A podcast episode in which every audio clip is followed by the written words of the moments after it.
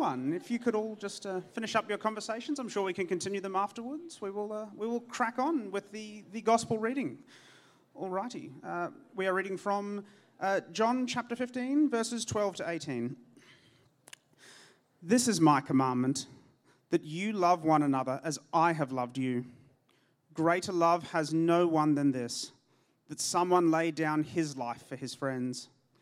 You are my friends if you do what I command you. No longer do I call you servants, for the servant does not know what his master is doing, but I have called you friends, for all that I have heard from my Father I have made known to you. You did not choose me, but I chose you and appointed you, that you should go and bear fruit, and that your fruit should abide, so that whatever you ask the Father in my name he may give to you. These things I command you, so that you will love one another. This is the word of the Lord. Thanks be to God. Thanks, Dan. When we take a moment to uh, pray to our Heavenly Father before we enter His Word. Heavenly Father, thank you for the gift of revelation through your Word to us. Thank you that you have spoken would you so prepare our hearts to hear and receive now for the sake of your Son's name? Amen. Who here remembers secret shoppers? Who here remembers secret shoppers? Um, they're kind of like low grade spies that sneak into places of work and they assess you. They come in, they ask all sorts, sorts of questions, assess your performance, report back to whoever they're working for. Horrible people, really. Um, I worked at Boost Juice um, when I was 14. I've since stopped working there. And we had secret shoppers come and visit quite regularly. Now, for some reason, um, we, we, always like, were tipped off when they were coming. And so it was brilliant. So you'd be aware, like, hey, Tuesday, secret shopper coming. And so um, we'd be ready to go for when they arrived. And they would come and they would order something, and then they would change the order and add, ask questions about this and that. And usually they had some kind of goofy hat as like it's a disguise or something. And um, except this one time, we didn't get a heads up that the secret shopper was coming. And then we got the feedback from the boss. So it turns out we were playing punk rock music, dancing and laughing so hard that we were late to the front counter and it was noted that we threw the jugs across at an unsafe distance. Now, I had questions about what qualifies as a safe distance, but that turned out to miss the point. Well, it made me wonder about secret shopping. I wonder if Jesus had one of his friends do a secret shopper visit to Coomera Baptist Church. There are some visitors here today. You may be the secret shopper. I wonder what their, this friend's experience would be. I wonder what they would know. I wonder what they would learn. I wonder how the people would interact and engage with them. I wonder how they might be treated. Now, imagine this secret shopper doesn't remain a secret. Imagine the secret shopper actually tells the people around, oh, I'm one of Jesus' friends.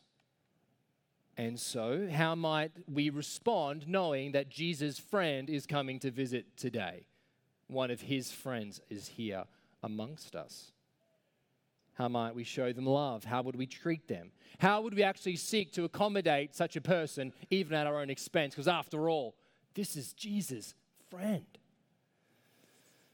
Well, we're in a passage here today where Jesus is not only calling his disciples friends, but more potently, he's calling them to love one another. If last week we looked at the vine our relationship to Jesus as branches to the vine, this week we are seeing our relationship to other branches.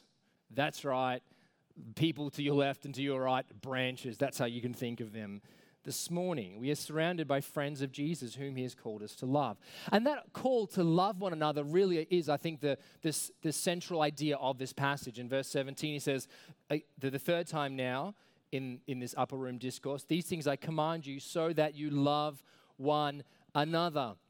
Now, question for you Does something in your heart, hearing the word command, kind of make you go, oh, maybe a little bit of hesitation?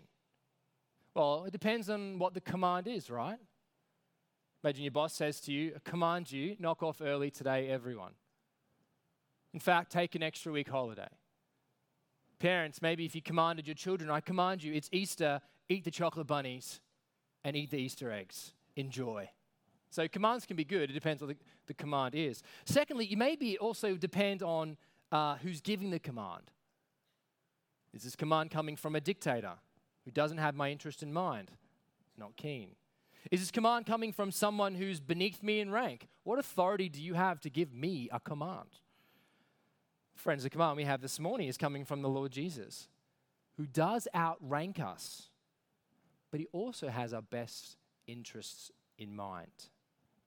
In fact, Jesus is in the business of loving his disciples with the same intensity of love that he is loved by the Father. And so filling them brimming with joy. He's spending here, in the context here, his last hours on this earth pouring out his love to them before he dies, sorry. If Jesus' love is like a fire hose, he has opened it full burst. He's loving them to the utmost.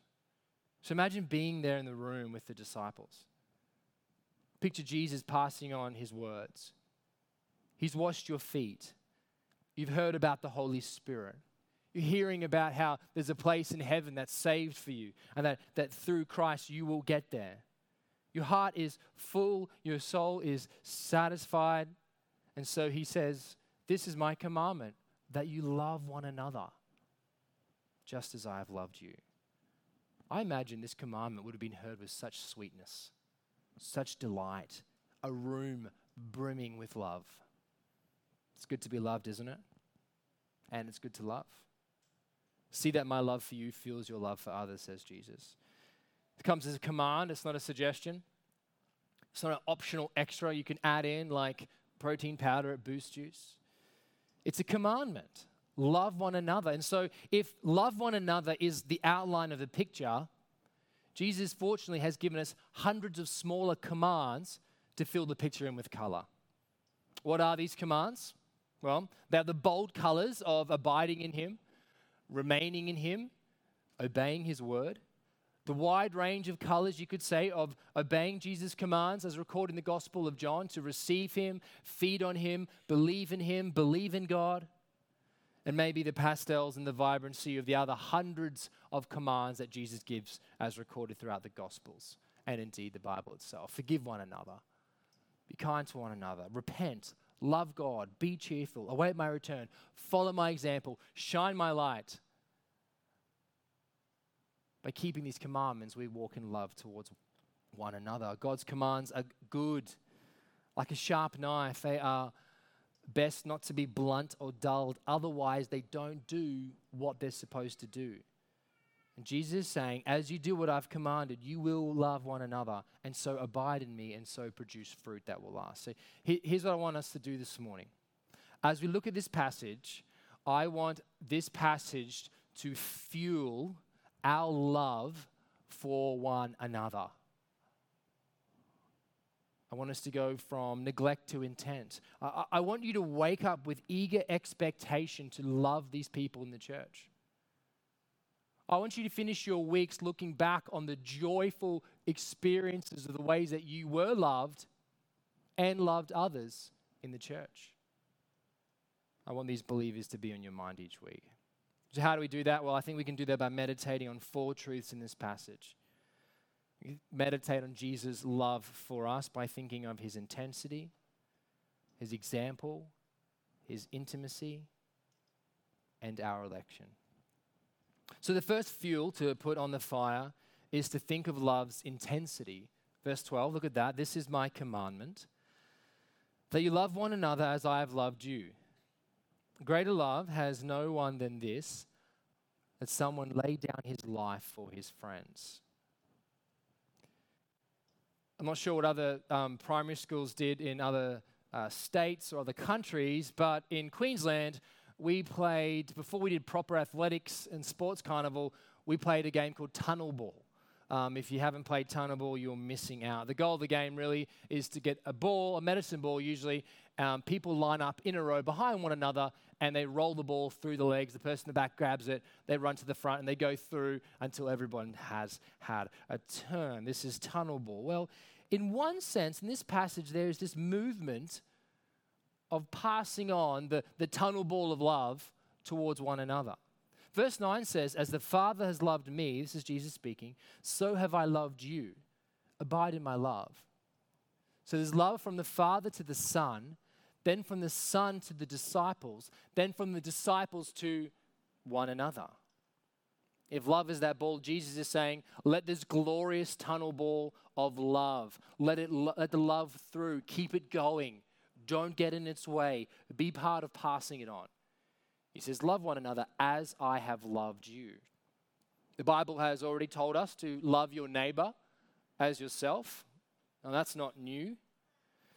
Uh, this is better than the human condition, which is love as you like. Love as you like. That's our default as, I think, human beings. Love as you like. Love people as you like them. Love them if you like them. Love them if there's some benefit for you, if they deserve it. If I feel like it, I'll give them a bit, I'll love them a bit, love as you like. That's the human condition. The Bible comes in and says, No, love your neighbor as yourself. Lifts it up. So the question is, how do you love yourself? Truth is, rather well. You love yourself enough to feed yourself, to clothe yourself, to have a roof over your head, to want to be patient with yourself, even if you lose impatience with yourself. We love ourselves quite well. Bible says, love one another with that same kind of intensity, same kind of intentionality, same kind of attention. But that's not the top shelf yet. That's, that's not the best kind of love. Je- Jesus isn't um, wanting the disciples to settle. He's actually reaching for the good stuff. And he says, Love one another as I have loved you. This now becomes the gold standard of how we are to love. But listen, it also becomes the minimal standard expected of God's people. There's plenty of areas in our lives where we may accept lower standards. What food we eat, where we live, general hygiene. But one standard that must never be lowered is the love you are called to for one another, as I have loved you. You see, love as I like is a fragile kind of love. It's reactive, it's reflexive only when the things around you are lovely, love as you like. Love your neighbor as yourself, though more reliant, still caps love to others as you love yourself, which can be limited. But love as Christ love, that's top shelf. That's the highest good. This kind of love, I think, has an inspirational impact on us, a, a kind of aspirational effect to it. It's so grand his love for us is so glorious. It's so enthralling that it wants to sweep you up in its arms and take you to that place to so love others in like manner. It's true of many of us, though, consciously or unconsciously, we place all kind of restrictions on the way we love one another. Convenience, comfort, effort. Jesus only places one. Do you know what he says? Says, Love one another as I have loved you. This raises the question how has Jesus loved us? Have you reflected recently how Jesus loves us? Wholly, fully, completely, patiently, gently, unwaveringly, sacrificially, joyfully eternally, intentionally, genuinely. And we could go on. Fuel number one, friends, for how we love one another is getting the intensity of Christ's love for you into your bones. Getting it to sink a little deeper into our souls. Are you aware of that love this morning? Are you fueling yourself with that love? George Mueller, who ran an orphanage on faith, he said the most important business each day was to make himself happy in the Lord every morning. That was his starting point.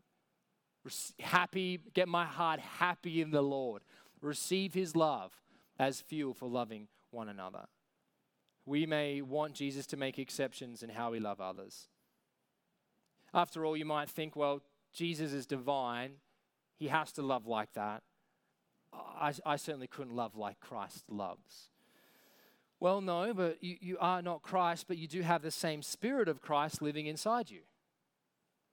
As Al Mohler says, we are incapable of loving as infinitely as Christ loved us, but we are to love as intentionally and as genuinely as Christ loved us.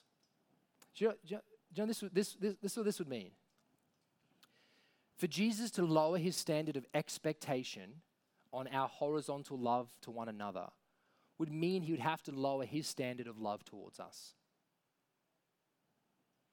To expect any less from his people would to be expecting less from the power of the Holy Spirit in our lives. Jesus can't lower his standards. He can't function subpar.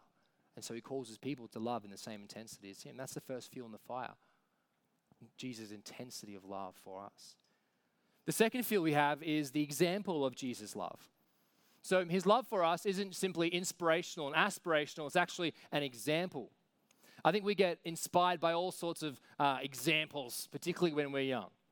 Growing up in the 90s, uh, we watched some movies called The Mighty Ducks. Um, and, and if, you, if, you, if you're a parent, you watch those movies too and you joined in. Um, if you were a child, you watched these movies, The Mighty Ducks, and you had a moment, a moment in your life where you thoroughly considered the possibility of playing professional ice hockey. I can, I, that's, that's what we're doing. I know we're in the driest continent in the world, but ice hockey, that's our future. Examples inspire. Or maybe you saw Steven Bradbury win gold after all the other skaters fell over. If you did that, every Australian, that taught us a lesson. It says, we could win if we simply have a crack. You too could win, just be in the game. Examples inspire. Well, when it comes to Jesus' example, we get the greatest example of the greatest love. You see what he says there? He says, Greater love has no one than this, that someone lay down his life for his friends. For all the ways that Jesus' disciples might consider how he's loved them, it lands in a concrete example. And it will be shown soon in laying down his life by dying on a cross. They say a friend is someone who gives a hand or gives advice. Jesus says, well, be- the best a friend can do is give their life. I read about a great act of friendship this week between a guy called Stephen Mensch, who received a liver transplant from his alive friend, uh, Yuki Tasumi. The giving of an organ shows great love between friends, but greater love is in laying down one's life for a friend. Another example of sacrifice I read this week, I came across a story of a girl named Rebecca. The article reads this When Rebecca was a sophomore in December of 2012, she completed a high school assignment to write a letter to her future self, which included a three point bucket list kiss in the rain, fly to Spain, save a life. Over the course of a high school career, she had checked off the first two items. Her parents had taken her on a trip to Spain, and she'd met a cute boyfriend named Nico, whom she would kiss in the rain. Upon graduation, Rebecca's bucket list was actually returned to her, and it was thought she had been reading it on the night she left it out on her bed on July the 2nd. That night, she went out to watch fireworks with some friends in a nearby town. Around 9 p.m., when the show was over, she was crossing the street with her, when, with her friend Benjamin when a car drove towards them. Rebecca pushed Benjamin, who sustained serious injuries, out of the way. Sadly, she was struck by the car and died, just as she had fulfilled the final item on her list. Kiss in the rain, fly to Spain, save a life. Greater love has no one than this, than to lay down your life for a friend. Jesus is preparing the hearts of his disciples to love one another and he's preparing them for his inevitable destination on a cross where he will lay down his life. He's preparing his disciples to extend love to one another as he himself will be extended on a cross. He's sacrificing everything for these friends whom he dearly loves. Examples inspire, don't they? But can you see now how also great examples also begin to confront us? Jesus has asked you to love as he loved. it's inspiring, but it's also confronting. What ought to be received like a helium balloon to soar and lift us up can sometimes feel like a lead balloon. Love as you love, that feels burdensome, that feels heavy. Friends, this morning, if you've not been floored by the command in front of us to love one another as Christ has loved you, if that has not sent you to the floor in complete desperation for God's grace, you either A, haven't yet comprehended Christ's love for you, or B, you've put limits on who you love and how far you'd go to love them. This kind of sacrificial love by Jesus is supposed to knock us off our feet so that the grace of God would pick us up and then send us out in loving one another. That's the way it works. That's how his love works. You ask, how does this help us love? I think this helps us love one another because through this example of love, this, this, this sacrifice that Jesus would make to love people, I think as that gets put over our life as a grid, it will expose weaknesses, deficiencies in how unwilling we are to sacrifice for others. He'll give everything. We'll struggle to give a night. He'll lay it all out. We'll struggle to lay down our preferences. Exposes a gap in our love. I think that gap is there to help us create space to receive His grace. And as people have received and tasted His grace and love, we want to then pass it on to others. So we need fuel to love one another. The first fuel is this Christ's love, His intensity. The second fuel He gives us is His example. The third fuel we get is His intimacy. We get His intimacy. After saying that greater love is laying down your life for a friend, He says, You are my friends. You are my friends.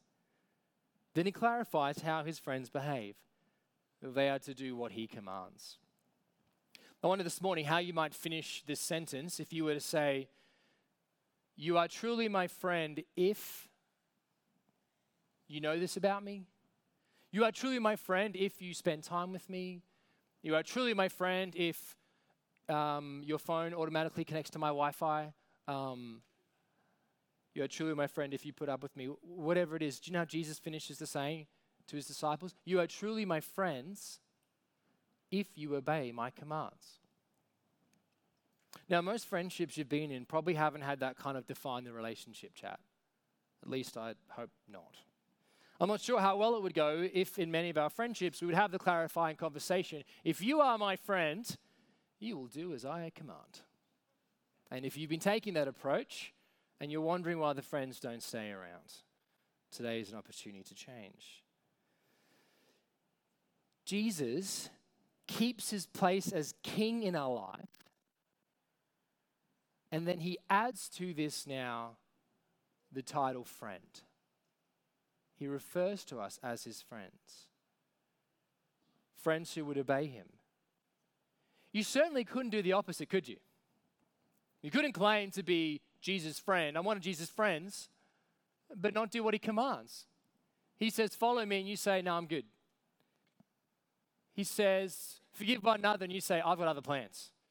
He says, Be mindful of others. You go, No, I'm just going to keep my mind on myself. Well, you wouldn't be characterized by Jesus' friends. That's not how his friends behave. What does his friends do? His friends obey his commands. And so you can see the way Jesus is a friend to us isn't exactly the same as our kind of friendships, are they? Worldly friendship here is on based on mutuality, reciprocity, equality. That's kind of friendships. But here the king has invited us to be his friend. It's important. For whilst, it's important to know, for, for whilst Jesus brings us and brings the disciples into close proximity and intimacy with him, he still retains his position as Lord in their life.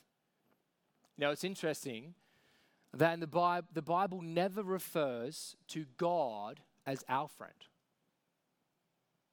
Bible never refers to God as our friend. He's king, he's husband, he's father, he's sovereign, but he's not addressed as friend. but we are called his friends. Now, why is that important? Drew Hunter, who wrote Made for Friendship, he helpfully says we need to avoid two errors. One error is flippantly calling Jesus a chum or a buddy or a pal, as though friendship were trivial. And so, so we don't want to trivialize the way we relate to Jesus, as if he's like one of the lads. Sam and I were talking this week, and as people shared their testimonies, I think it was maybe early 2000s, the main way you would speak about Jesus was, Jesus is my best friend. And maybe some song lyrics come to mind.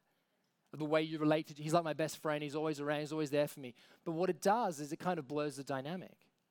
But here's the thing on the other hand, this is what he says, we, we could so em- emphasize Jesus' kingship that we actually neglect his companionship. We would so emphasize his authority that we don't enjoy his affection. But Jesus offers himself to us as both our cosmic ruler and our closest friend.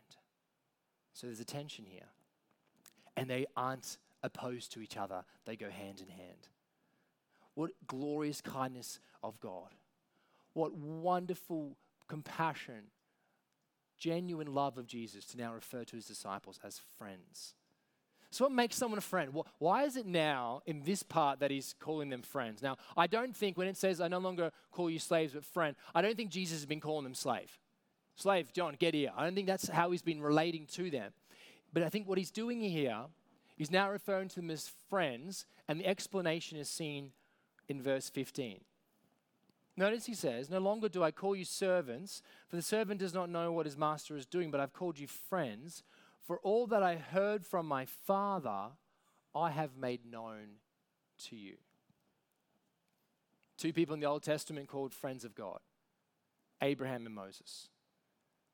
What was it about them that referred them as friends of God? They had access to God, and God revealed himself to them in a special way. See, what, when it comes to slaves or servants, they are to obey the master regardless if they understand the why. Simon Sinek would be most upset. Well, for a slave, you hear the order, you fulfill the task. But these disciples have been brought all the way in. You see, they've been led into Jesus' plans. And so now he refers to them as friends. It's quite a privilege being brought into someone's plans, isn't it? Isn't it? Particularly if those plans are quite grand. Now, don't, don't think, you know, the after lunch, if I say I'm planning to go to lunch, that you're going to be like, Darren, You've brought me all the way in. But maybe you've had a conversation with someone who says, planning to get engaged. Or, um, my husband and I are planning to have a baby. Brought into their plans. Access, special privilege, special position. It's a, it's a privilege to be brought into someone's plans. What plans have we been brought into?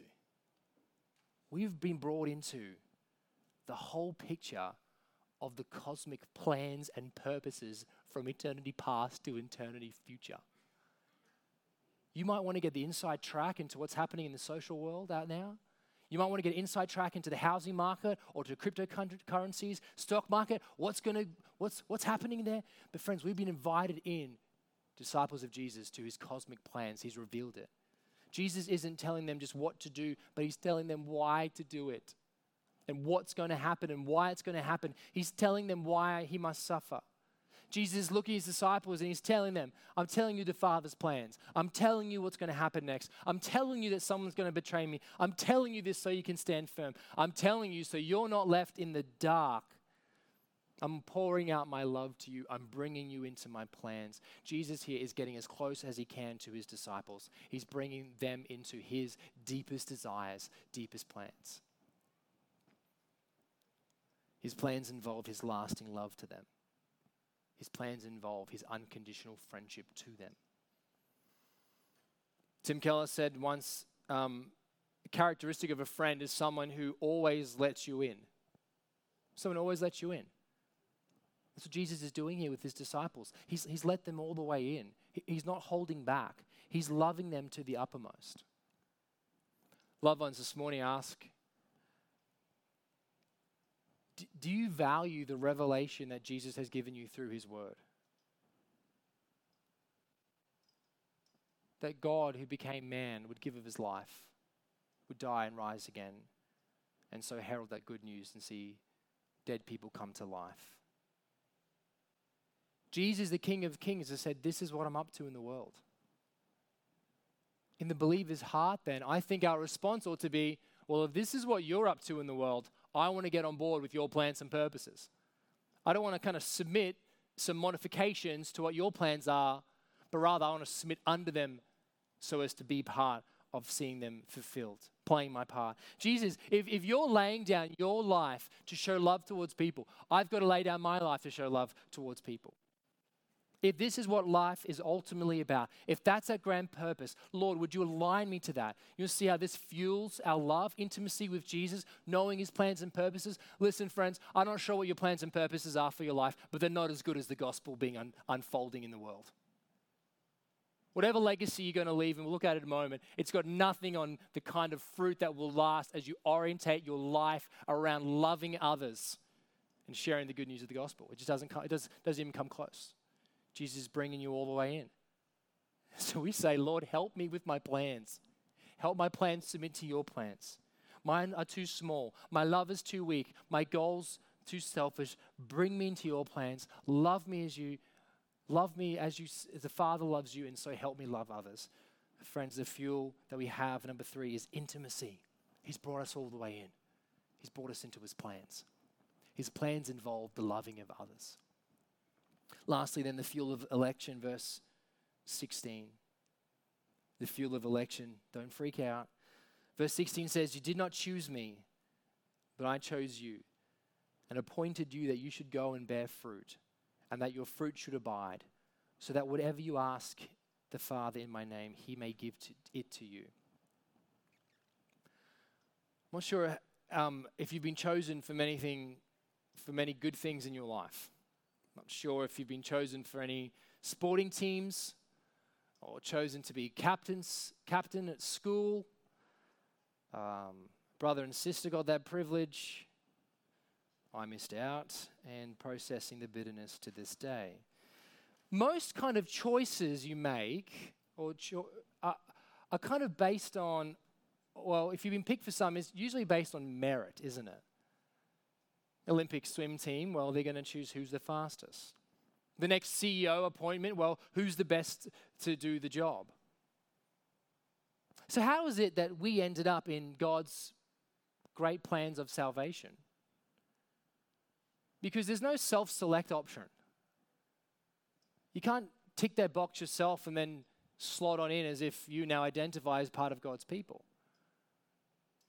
what actually happens is we actually got placed in the privilege of God's economy because He chose us. Like Israel before them, they were chosen according to God's purposes, not personal merit or performance or sincerity. In fact, it's usually in spite of them. Listen to Deuteronomy 7. For you are a people holy to the Lord your God. Lord your God has chosen you, says Israel, to be a people for his treasured possession out of all the peoples who are on the face of the earth. It was not because you were more in number than the other people that the Lord set his love on you and chose you, for you were the fewest of all people. Israel, you're not special. That's not why I chose you. I chose you because I chose you. Abraham didn't choose God, God chose Abraham and took him out of the land of Ur, the Chaldeans. He chose the patriarchs, he chose the nation. God's free and sovereign electing love is at his good and glorious discretion.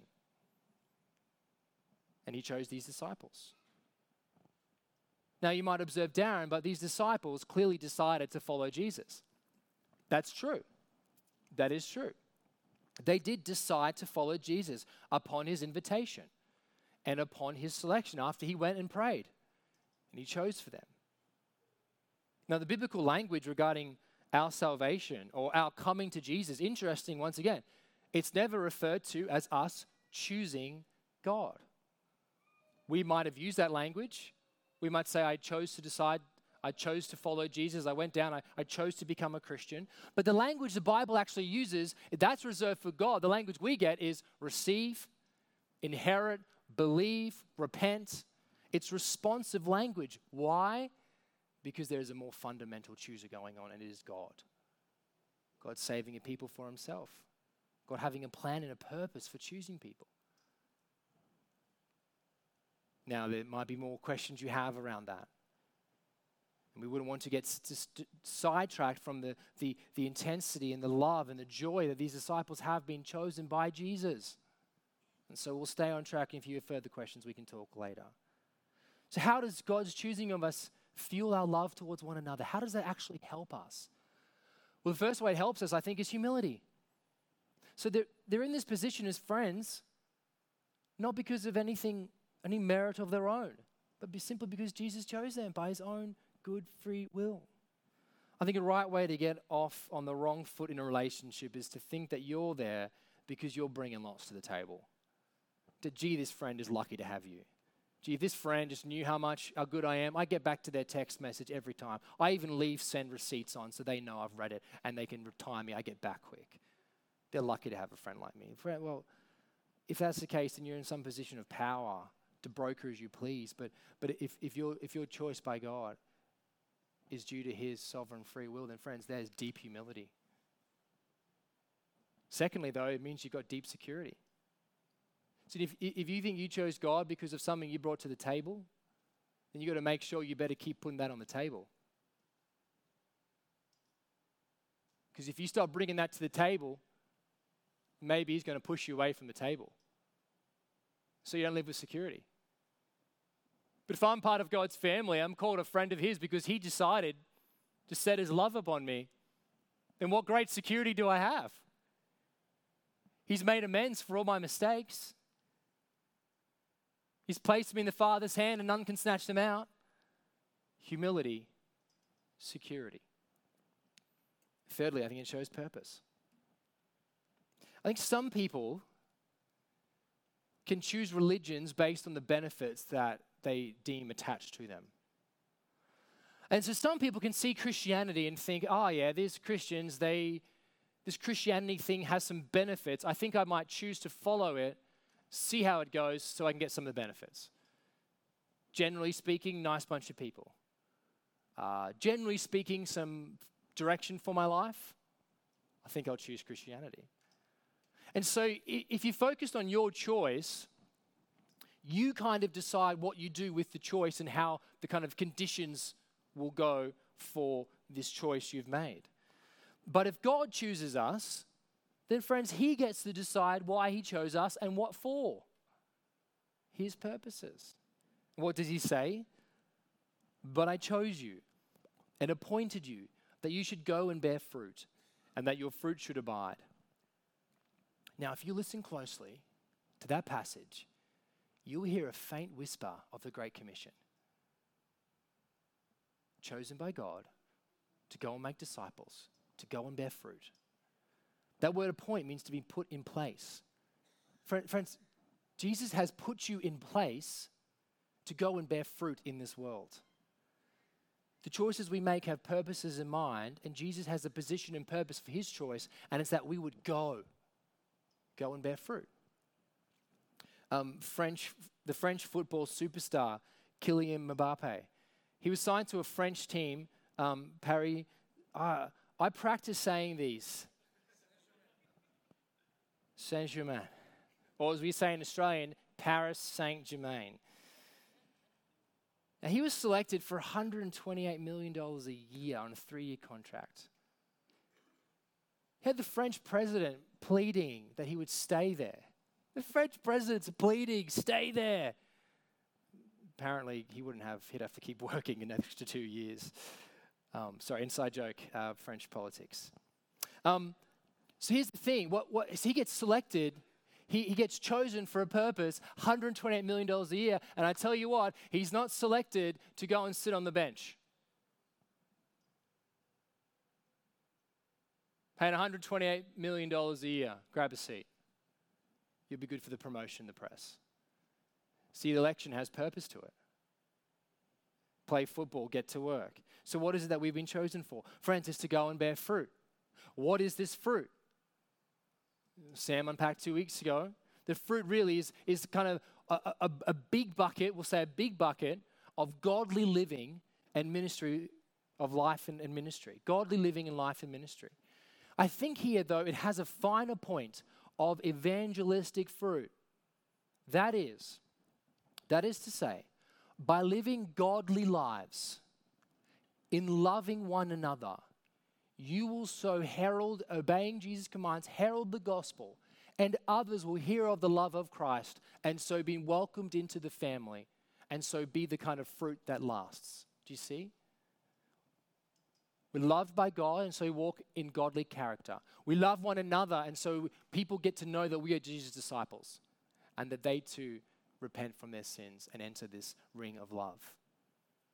After all, we're here today because the disciples testified to this gospel news and they made disciples who made disciples, and thousands of years later, we are the fruit that abides here in the northern Gold Coast region. Fruit that will last fruit that abides, kind of love between one another. This is what the second century church father Tertullian noted. He noted as, um, as Christianity was spreading through the Roman Empire in the second century, there began to be opposition from um, other pagans in the world.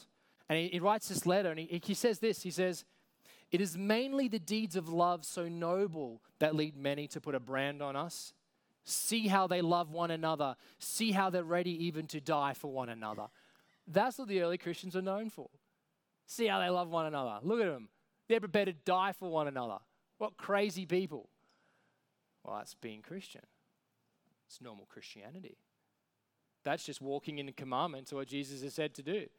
Yeah, of course we would. Why? Well, because that's what he did for us. kind of love is so self evident. You don't have to be particularly skilled or particularly gifted or particularly talented to be part of leaving a lasting legacy. You just got to respond in faith to God. The world will tell you that you need to stand out, make a name for yourself, climb the ladder, chase your dreams, gather followers, excel in every way. Jesus says, Remain in me, obey my word, love one another, and you'll leave a legacy that will outlast the greatest empires in this world. How does this electing love of God feel love to one another? Friends, it says that people do not need to earn your love or deserve your love. His free electing love of his people is the platform for our free, unbridled love towards them. But Darren, I don't know them so love them. But they don't talk to me, so love them. But they're in a different demographic to me, so love them. But we have different interests, so love them. But I don't want to be vulnerable, so love them. But they don't want to be vulnerable, so love them. Whatever it is, Jesus would respond with, so love them. Whatever excuse, whatever hesitation, whatever explanation we would have for withholding our love, friends, Jesus would say, Come and love them. I actually think this is a question of trust. You say, That's interesting. How is loving one another here a question of trust? Well, the question is do you trust whom God has given you to love? Do you trust who God has given you to love? The young adults here, the singles, the parents, the elderly, do you love them? Because God has seen it fitting to gift them to you as objects for you to love, objects of your affection. What shall we say to him then?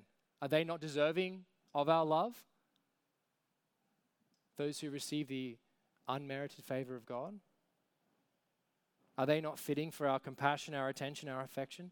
Friends, He's appointed us to bear fruit that will last, and part of that means loving the people and trusting that God has given us the right people to love. Can I ask a question of us this morning? It relates to leaving, leaving a legacy. Do you want to leave something of a lasting significance? when all is said and done, do you want to leave a legacy, leave something of lasting significance? We have some older saints in our congregation, and I'm sure as time goes on, as their bodies wind down, they're thinking, what have I left behind in this world? And will any of it last? Jesus says, Love one another, and you'll bear fruit that will last. Parents, why give your time to discipling your children through the monotony of day in, day out? Why read the Bible to them, pray with them, bring them to church weekly, lead them in the ways of. Why would you do that? Well, for fruit that lasts. Singles, why would you maximize your time for the sake of the gospel? Why would you use this season of flexibility to seek first the kingdom, to love and encourage and support others? Why would you do that? For fruit that will last. Fruit that will last. The time is not wasted. Younger Christians, why walk in holiness? Why walk in obedience to Jesus when all your friends are walking somewhere else? Why would you give your time and attention and effort to gathering with God's people, to reading God's word, to, to learning truths? Why would you do that? Fruit that lasts. Christians, why on earth would you set apart to seek to set apart 10% of your money towards supporting gospel ministry? What on earth would make you do that? After all, you could be saving for bigger house deposit or renovating the house you've already got, saving more money. Why, why would you seek to do that? When the world is telling you, spend here, keep more for yourself, you should have more. Why would you do that? Fruit that will last. Jesus has appointed us as his ambassadors to love one another. In hearing the command from the Father, giving the command as the Son, and then empowering the command by the Spirit. Friends, if we love one another, it will produce fruit that will last. Nothing in this world, no hardship, no loss, no housing market, no uncertainty will prevent it lasting into eternity. That's the promise of Jesus. I've appointed you should go and bear fruit that will last. You want to make your life count? Make disciples. Seek the fruit that will remain well after you're gone. Plant the tree seeds now that are going to provide shade for others. Want to make a lasting impact? Let us love one another. I think all this happens through prayer, doesn't it? Abiding in Him, knowing His prayers. After all, he, you know His plans. You, have been given the inside scoop of what He's doing. And so He said, Hey, remain in me. I'll tell you what I'm up to. I'm actually gathering a whole bunch of people from all, every tribe, tongue, and nation to myself for all eternity. And I do that as you just tell them the news of my death and resurrection. Really? Really? So I can pray, God, would you save people? Yeah, you can pray that. And that you'll save people through the power of the gospel. Yeah, I'll save people through the power of the gospel. So pray and ask. Abide in Him. Pray prayers to that glorious end. Pray for the power to love one another. Is your love weak this morning? Pray for Christ's strength. Is your love shy? Pray for Christ's courage. Is your love unreliable? Pray for Christ's stability. He chose you to bear fruit and to pray to that end. We are friends who've been invited to the inner plans of God with sons and daughters who've been given direction how best to love one another. So, friends, ask and pray and see Him answer. Verse 17, it concludes These things I command you so that you will love one another. It's a little love sandwich. Jesus finishes off the summary that you'll love one another. Now, by way of application, now, what, what might prevent us doing this this morning? You, are here and you're thinking, this is great. I've got fuel to love one another, four different fuels. I've, I've got the intensity of Christ's love. I have the example of Christ's love, which is sufficient to deal with my sins and show me how to love. I, I've got the, the election of Christ's love, and I've got the intimacy of Christ's love. This is brilliant. But, friends, what actually might prevent us from loving like this this morning? To, to, to go back to the tunnel ball illustration, if you watch young kids play tunnel ball, they're very bad at it generally at the beginning. We were at a children's party, and so they line up. You get them just to line up, and you feel like if we just did that, we're done. This is just called line up game. That's the game. We line up.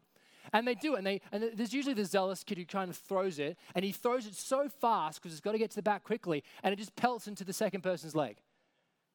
And it pelts into that person's leg, and then what's happened? The ball's gone out the circle. Now, no one knows what to do to go and get it. And so eventually, a couple of the kids decide. And so now the whole line's gone to get the ball. And so the whole line gets the ball, and they get the ball back, and now they're all in different order. So they get back in line again. The kid goes, I'm going to bring it down a notch. And then he, what do they do next? They like tap it so small it barely gets to the second person. And so the second person passes it through, and that person's head hits their back. And then some kid watching birds in the tree, and he's, he's got it now. And then guess what happens? The ball's out again. It's, I, I think, listen to me, this, I think that can just be like Christians trying to love one another. This side of eternity, isn't it? We're just doing our best. If you knew me, you'd be way more understanding of why I'm not that great at loving you. I'm in need.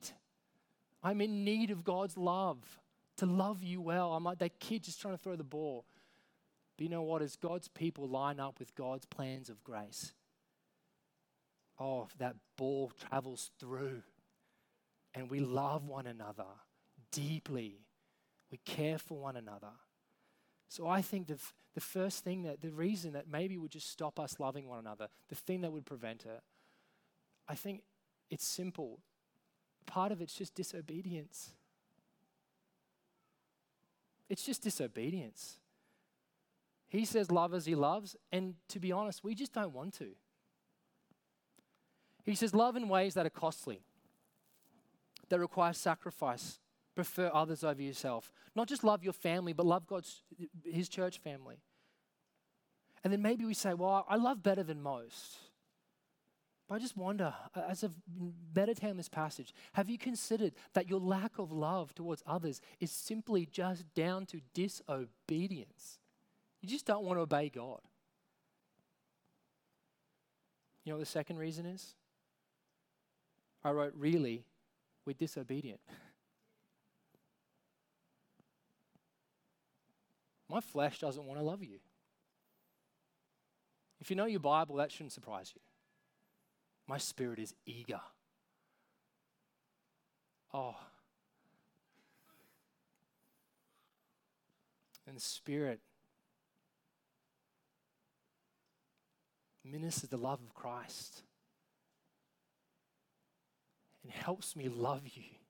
There is such deep affection for you, such warmth, but my flesh is selfish. This verse is telling me it's the very commands of Jesus that will be part of the necessary change agent to help me love one another and to help us love one another. The actual second reason I think it's difficult, it's not disobedience twice, don't worry. It's just the reality that it's hard. If you're a Lord of the Rings fan, you'll be familiar with Bilbo Baggins' birthday speech. I did pronounce his name correctly. He says this He says, I don't know half of you half as well as I should like, and I like less than half of you half as well as you deserve. He's honest. When I think of the intensity that Christ has loved me, the truth is, I don't love half as you as well as you deserve. Because you deserve to be loved like Christ loved me. And that means me giving everything for you. Everything. Loving one another is hard. We need this morning a fresh sense of God's love for us in Christ to help us walk in obedience and overcome difficulty. And if you're not aware this morning of how you're deficient in love towards one another, then you won't be aware of how supremely sufficient God's love towards you in Christ is. As you're aware of your deficiency, you see his sufficiency. It reveals gaps and gaps that he wants to minister into. So let us this morning consider how Christ looks upon us with all our faults, all our missteps, all our misdeeds, all our weakness, and he leans into love. What might this look like as a church? Well, Our church has grown numerically over these last six years. There's new faces. And we are growing in love for one another. The tunnel ball of love is happening. And there is room for growth. Part of knowing, knowing one another, loving one another is knowing one another. And so that's obviously going to take much more than simply five to 10 minutes on a Sunday. So, what might this look like? Well, maybe it looks like setting apart Sundays in worship of God and fellowship with His people. Arranging lunch times or afternoons and evenings to, to spend time with these people, to learn to know them, to hear their stories, to minister Christ's love to them. You know, if you did that each week, you, you, would, you would spend quality time with half the members of this church. Secondly, come early. Services. Equip Foundation starts at 8.30. Um, it's open for everybody. You'll hear God's word. You'll hear other people who have the shared interest in our Savior, and you can encourage one another. And lastly, um, start small and push through awkwardness. It's okay. It's hard to talk to people sometimes. That could be your opening line. I, I'm hard to talk to sometimes. Don't do that if you're, it's not going to probably work, but, but that, that could be it. Finding ways, start small. Jesus took responsibility for our sins, so we can take responsibility to love others. Friends, the secret shopper is here. The friends of Jesus is here every week, and he's called us to love them as he has loved us. Let us pray.